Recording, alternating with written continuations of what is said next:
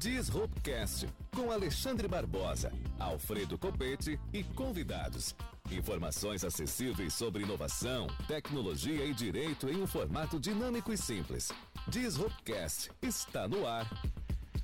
Boa noite a todos e todas. Estamos aqui novamente com o nosso Disrupt Podcast, o Disruptcast na nossa Rádio Colmeia. E hoje nós teremos o Vinícius dos Santos, que vai falar com a gente sobre reforma tributária. Boa noite, Vinícius. Boa noite, pessoal. Boa noite, professor. É um prazer estar aqui no, no Disrupt. É, espero que a gente tenha uma conversa produtiva. Com certeza. Agradeço muito a você, Vinícius, por disponibilizar o horário da sua agenda aí para a gente. O professor Alfredo está em viagem, mandou um abraço para você. Um abraço, e professor. Eu queria que você desse um toque aí para os nossos ouvintes, desse uma luz sobre o que vai ser essa reforma tributária. É muita coisa, são muitos assuntos, mas dá uma panorâmica para a gente, Vinícius. Fala mais ou menos como é que vai ser, o que, que vai mudar na vida do cidadão, na vida das pessoas com essa reforma. Sim, então até fiz umas anotações aqui, porque realmente é bastante informação, são muitas mudanças, e é um assunto que está né, tá na boca do povo. Né? Todo mundo comenta da reforma Uhum. tributária, porque impacta diretamente na vida da população, né? Tanto no consumo, nos serviços, né, todas as situações envolvendo aí o pagamento de, de tributos. Na verdade, é uma reforma tributária, na verdade, é uma PEC, né, uma proposta de emenda constitucional, uma discussão lá que está tramitando no Congresso desde 2019, né? É a PEC 45 de 2019, proposta pelo deputado Baleia Rossi inicialmente, né, que já foi mudada né, para esse panorama que está agora. Foi retomada agora essa discussão, né, no final do ano passado, para esse ano, para para levar à aprovação dessa reforma. Basicamente assim, né, é, inicialmente eles previram a substituição de cinco impostos, né, do ICMS, do ISS, do PIS, do COFINS e do IPI, para um imposto só, né, que seria o, o IVA federal. O IVA. É.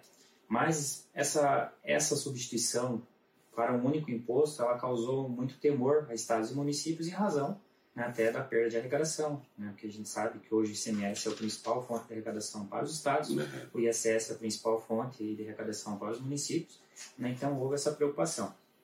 Então, com mudanças ali no anteprojeto, né, eles construíram a substituição né, desses cinco impostos em três impostos. Né, até vou ler aqui, são bastante informação. Uhum. O IBS, né, que seria destinado a estados e municípios, que seria Imposto sobre Bens e Serviços, a contribuição sobre bens e serviços, né, a CBS, daí ficaria né, para a União, e o imposto seletivo, o IS. Né? Então, basicamente, o que a reforma propõe agora é a substituição visando a simplificação, né, tanto da cadeia produtiva quanto da arrecadação, Uhum. né, do ICMS, do ISS, do PIS, da COFINS né, e do IPI nesses três impostos, né? Então, eh, seria criado então um comitê gestor, né, pela União Federal, com participação né, de representantes dos 27 estados e dos municípios, Dos municípios né, nesse sistema, claro, nesse sistema desse comitê gestor, como hoje funciona até o Simples Nacional, né, representando os estados né, dentro do- Uhum. do comitê, né, para fiscalização, arrecadação e destinação desses recursos a depender né, da proporção para cada estado né, cada, e cada município. Né. Inicialmente, assim, é, todo mundo fala, ah, mas vai aumentar, a gente vê discussões, ah, vai aumentar o serviço, vai aumentar a cesta básica, né? Já no projeto né, da, da, da, da emenda constitucional, Uhum. já tem algumas previsões aí de isenção, né, tanto para a cesta básica, né, vai ter a isen- a isenção para produtos de cesta básica e uma espécie de, de cashback, né?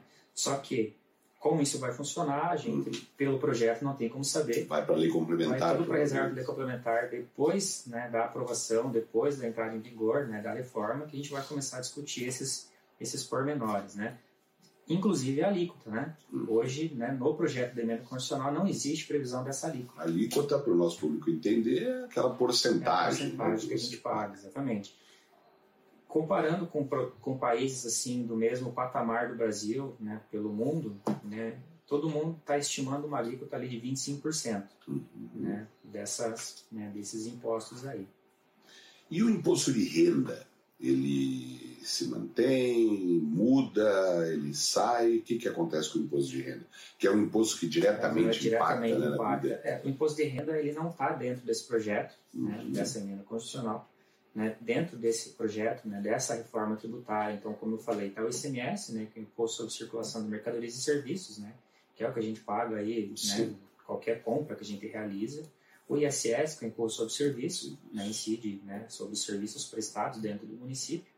Né, o PIS e a COFINS, que são duas contribuições né, geridas ali né, pelo, de competência do governo federal, né, que incidem né, sobre o faturamento das empresas e o IPI, né, que é o Imposto de Produtos Industrializados ali, né, que o, a indústria ou o importador pagam né, no, né, antes de circular essa mercadoria. A substituição desses cinco impostos, né, no CBS, no IBS e no IS, né, que seria o imposto seletivo, a contribuição de bens e serviços e o imposto né, sobre bens e serviços.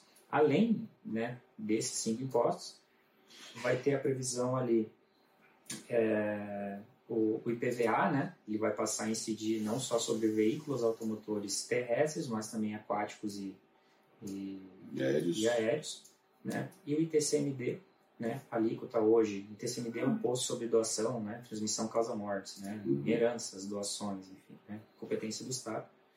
Esse imposto ele vai passar a ser seletivo, é, progressivo, né? Como funciona ali com né, como funciona com o imposto de renda, como funciona sobre o ganho de capital. Uhum. Então, quanto maior né, a doação, quanto maior a herança, mais maior a alíquota né, do ITCMD. E ele vai abranger também heranças no exterior. Não tem previsão nesse projeto do imposto de renda. Uhum. Né, o imposto de renda geralmente vem fazendo micro-reformas a cada ano, né? Uhum. Imposto de renda ali, para facilitar a vida da população, a gente teria que, basicamente, aumentar o limite de isenção né? E, e, você fala que o imposto de renda não entra na reforma. Qual, quais outros impostos? Existe algum outro tributo que também não vai entrar na reforma? Ah, sim, o IPTU, né? o ITR. IPTU, ITR. Né? ITR. Assim, que então, em verdade, não é uma reforma total não, tributária, não, não é uma reforma, uma reforma de alguns impostos. É, alguns impostos, né? Eles corrigiram essa, essa questão do IPVA, né, incidir não só sobre veículos terrestres, mas também aquáticos e aéreos, né, que é uma discussão que há muito já vinha se fazendo. Também tem uma questão do IPVA, que vai ser a progressividade da alíquota, quanto mais antigo o veículo, maior vai ser a alíquota. Né? Por que dessa situação? Para você, para o Estado, ele precisa renovar a frota. Renovar a frota. Carros mais seguros, carros mais eficientes, menos poluentes tanto que tem já a, a previsão de isenção para veículos elétricos, né? Então, que já acontece. Que já acontece. É uma reforma, assim, que ela focou basicamente no consumo e no serviço. Né? Tanto que o projeto da reforma tributária ele não prevê diferenciação entre produtos e serviços, uhum. o que acaba com uma discussão ferrenha que acontece até hoje se é produto ou se é serviço. Uhum. Né? Por exemplo, quem trabalha com software, você vende um produto, que é o uhum. software, ou você vende um serviço. Né? Então, sempre tem essa discussão e risco de bitributação, que às vezes o Estado entende que é produto, o município entende que é serviço. Cada você, um vai puxar cada um vai puxar para o seu lado, cada um quer arrecadar, exatamente. Claro. Cada um vai, né, vai querer cobrar e você não fica, fica naquela incerteza. Então, essa reforma, ela focou basicamente, única e exclusivamente basicamente, em produtos e serviços. Né? Uhum. E na correção dessas, né, dessas questões ali, né, até como o TCMD, né, hoje né, a alíquota máxima é 8%, né, tem resoluções do Senado Federal, alíquota máxima 8%. Então, tem estados que cobram a 8%, tem estado que cobra 2%. Né? Por exemplo, o estado do Paraná hoje a alíquota é de 4%. Então, uhum, graduações e heranças aqui no estado do Paraná é 4%. Então, é só isso que a reforma corrige, né? Simplificar ali o que incide sobre o consumo, basicamente. Entendi. Né? Dizem que para aumentar a diminuir a litigiosidade, favorecer o cumprimento das obrigações tributárias, diminuir o número de obrigações acessórias, né? Uhum. Que hoje são inúmeras, inúmeras prazos cada vez mais curtos, né? É, né, para favorecer né, projeções e favorecer o crescimento do país, só que né, nós não vamos ver isso a curto prazo. Né? Por exemplo, o prazo inicial ali, né, para que a reforma, da maneira como está prevista, comece a funcionar da maneira correta ali, é 2033. 2033. 10 anos. É, e aí, de 33 a 2050, vai ser um período ali de análise dos, né, de análise dos, dos benefícios, do que é. foi prejudicado, né. E é, e é correto falar, é, Vinícius, que isso tudo tem um componente de governo muito grande. Claro. Um componente político, político muito grande. Ou seja, amanhã ou depois muda a composição do Senado, muda a composição da Câmara dos Deputados, muda governo, muda ministro, e isso tudo pode não andar ou pode. Ou que, como é que você vê isso? Tudo bem por ser por emenda Sim. constitucional é mais difícil de mudar. É o dia que for votado, tudo bonitinho. É, aliás, no dia que terminar, quero dizer, né, todo, toda essa fase de preparação da lei. É, mas como é que você vê uma perspectiva tão distante que 10 anos para nós vai passar rapidinho? Vai, só que olhamos hoje 33, poxa vida, né? bastante.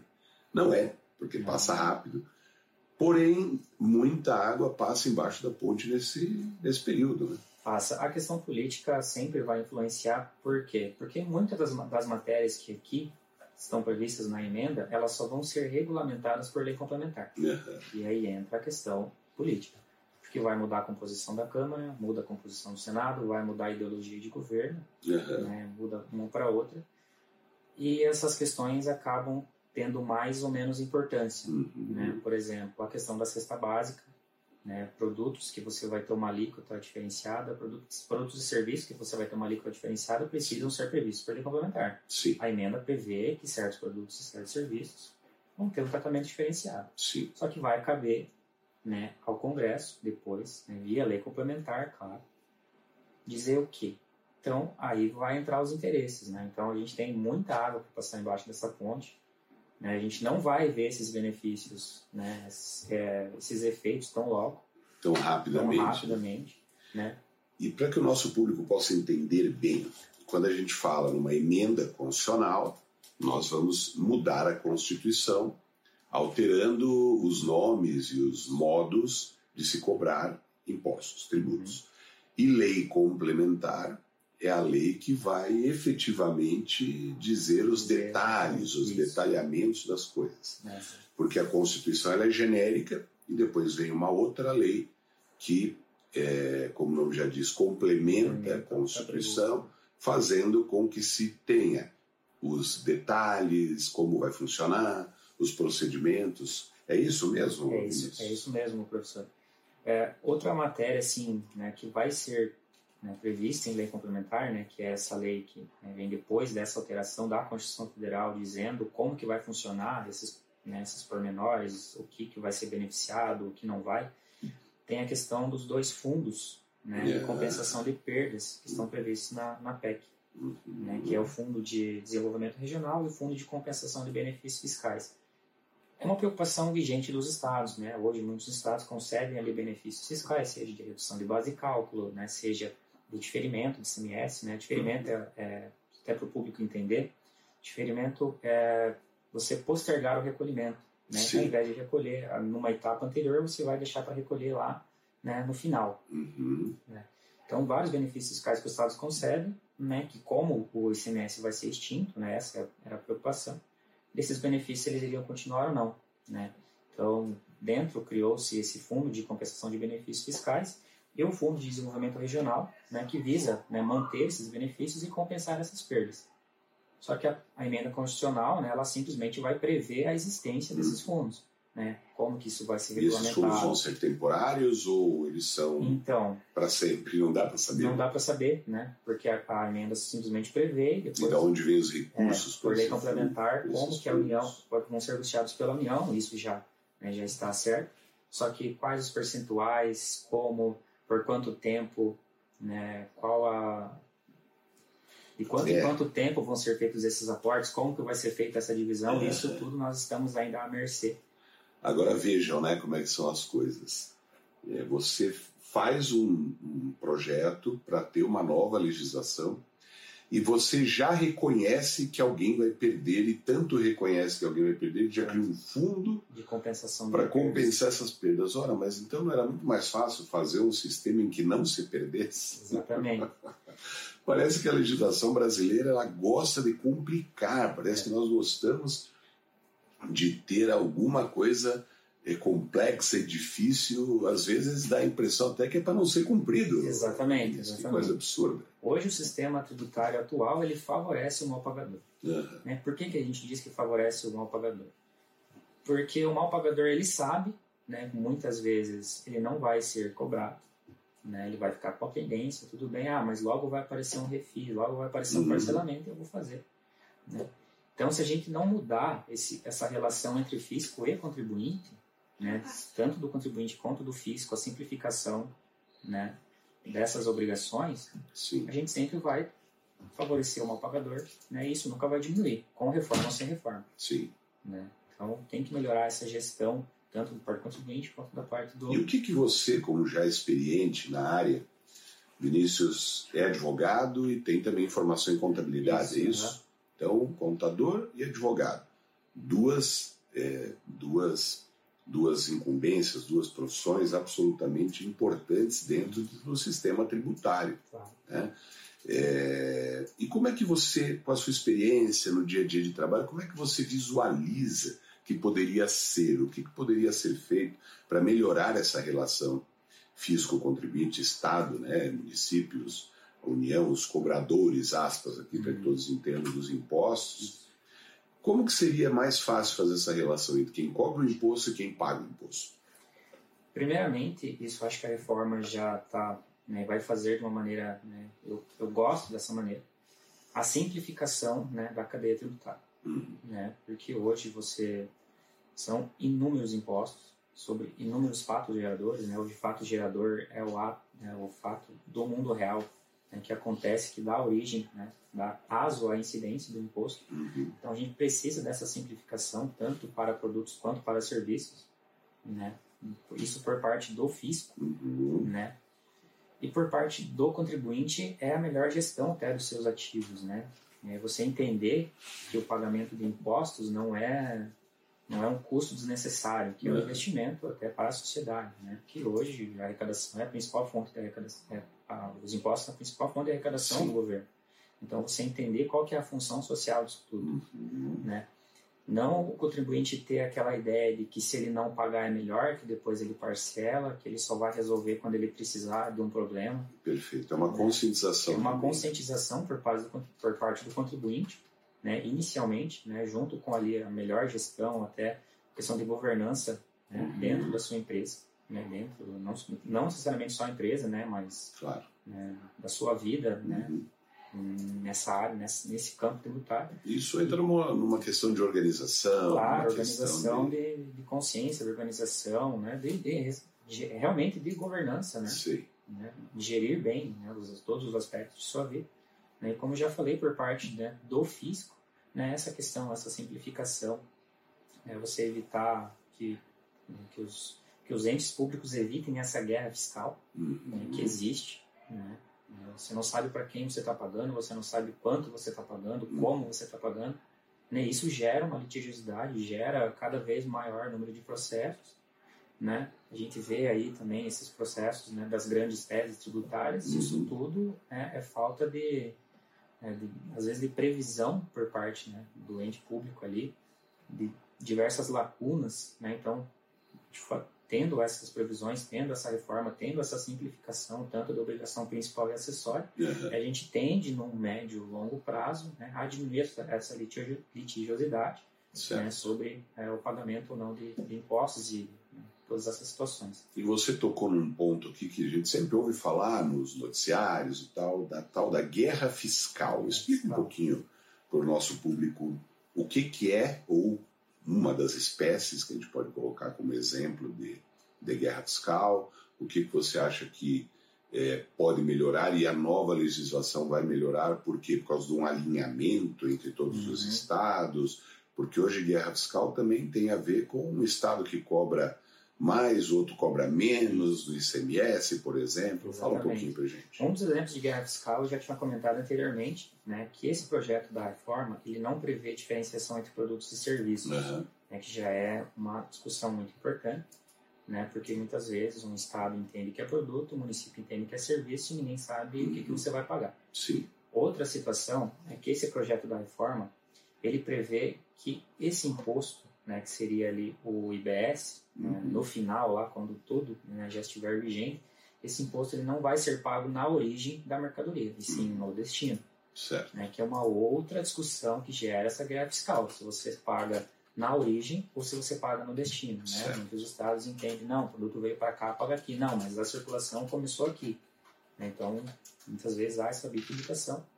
E a questão né, até da, da substituição tributária, né? Uhum. Que a substituição tributária é uma discussão secundária, não é só que né, a tendência é que se acabe com a substituição tributária. Né? Até para o pessoal entender, a substituição tributária é um recolhimento antecipado desse mês. Uhum. Né? Os fiscos estaduais entenderam que era mais fácil cobrar antes de toda a cadeia, né? agregando um, uma margem de valor ao produto, né? como se estivesse chegando na, no consumidor final e recolhe-se anteriormente. Né? Então, a substituição tributária é uma situação que gera também muita guerra fiscal, porque um Estado entende que ali aquele produto é sujeito, o outro entende que não. Né? Então, uhum. né, simplificando toda a matriz ali, a gente tende a diminuir esses problemas e, consequentemente, facilitar a vida de todo mundo. Tá certo, Vinícius. E como nós já estamos chegando no final do nosso tempo, a nossa produção aqui já começa a olhar feio, né, já, já. Vini, pra gente. Brincadeira. Dá aí uma mensagem final para o nosso público. O que, que você poderia dizer para eles? Olha, é, isso vai ser bom, vamos confiar ou vamos propor aí mudanças, seja de que maneira puder ser, por meio de, dos nossos representantes, etc. Deixa aí uma notícia final para o nosso público, meu caro. Inicialmente, até peço para a população, né, que é um, um tema que está, aí, como já falei, está na boca do povo, o pessoal ficar tranquilo, né, que tem muita coisa ainda que, que vai ser discutida, que a gente não precisa criar um caos e um medo desnecessário agora, uhum.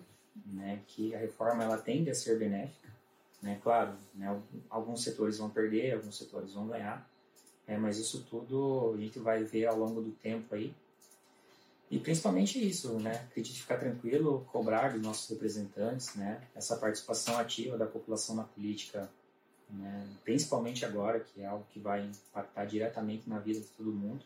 É importante que a gente cobre, que a gente participe, que a gente esteja atento né, aos, aos noticiários, às, né, essas questões, da, não só da reforma, mas né, de uma maneira geral, né, para que a gente não saia prejudicado. Né? Tá certo. Então, Vinícius, olha, muito obrigado. Muito obrigado pelo bate-papo aqui, obrigado pelas informações, acho que absolutamente úteis para que todos possam compreender um pouquinho daquilo que a gente vai viver em termos de impostos no Brasil. É. Muito obrigado, viu? Eu agradeço. Boa noite. Amigas e amigos, então encerramos hoje mais um Multicast. Boa noite até terça que vem, às 21h30, aqui na Rádio Colmeia, também no YouTube e em outros lugares nós estaremos. Muito obrigado, minha gente. Um abraço, boa noite. Tchau, tchau.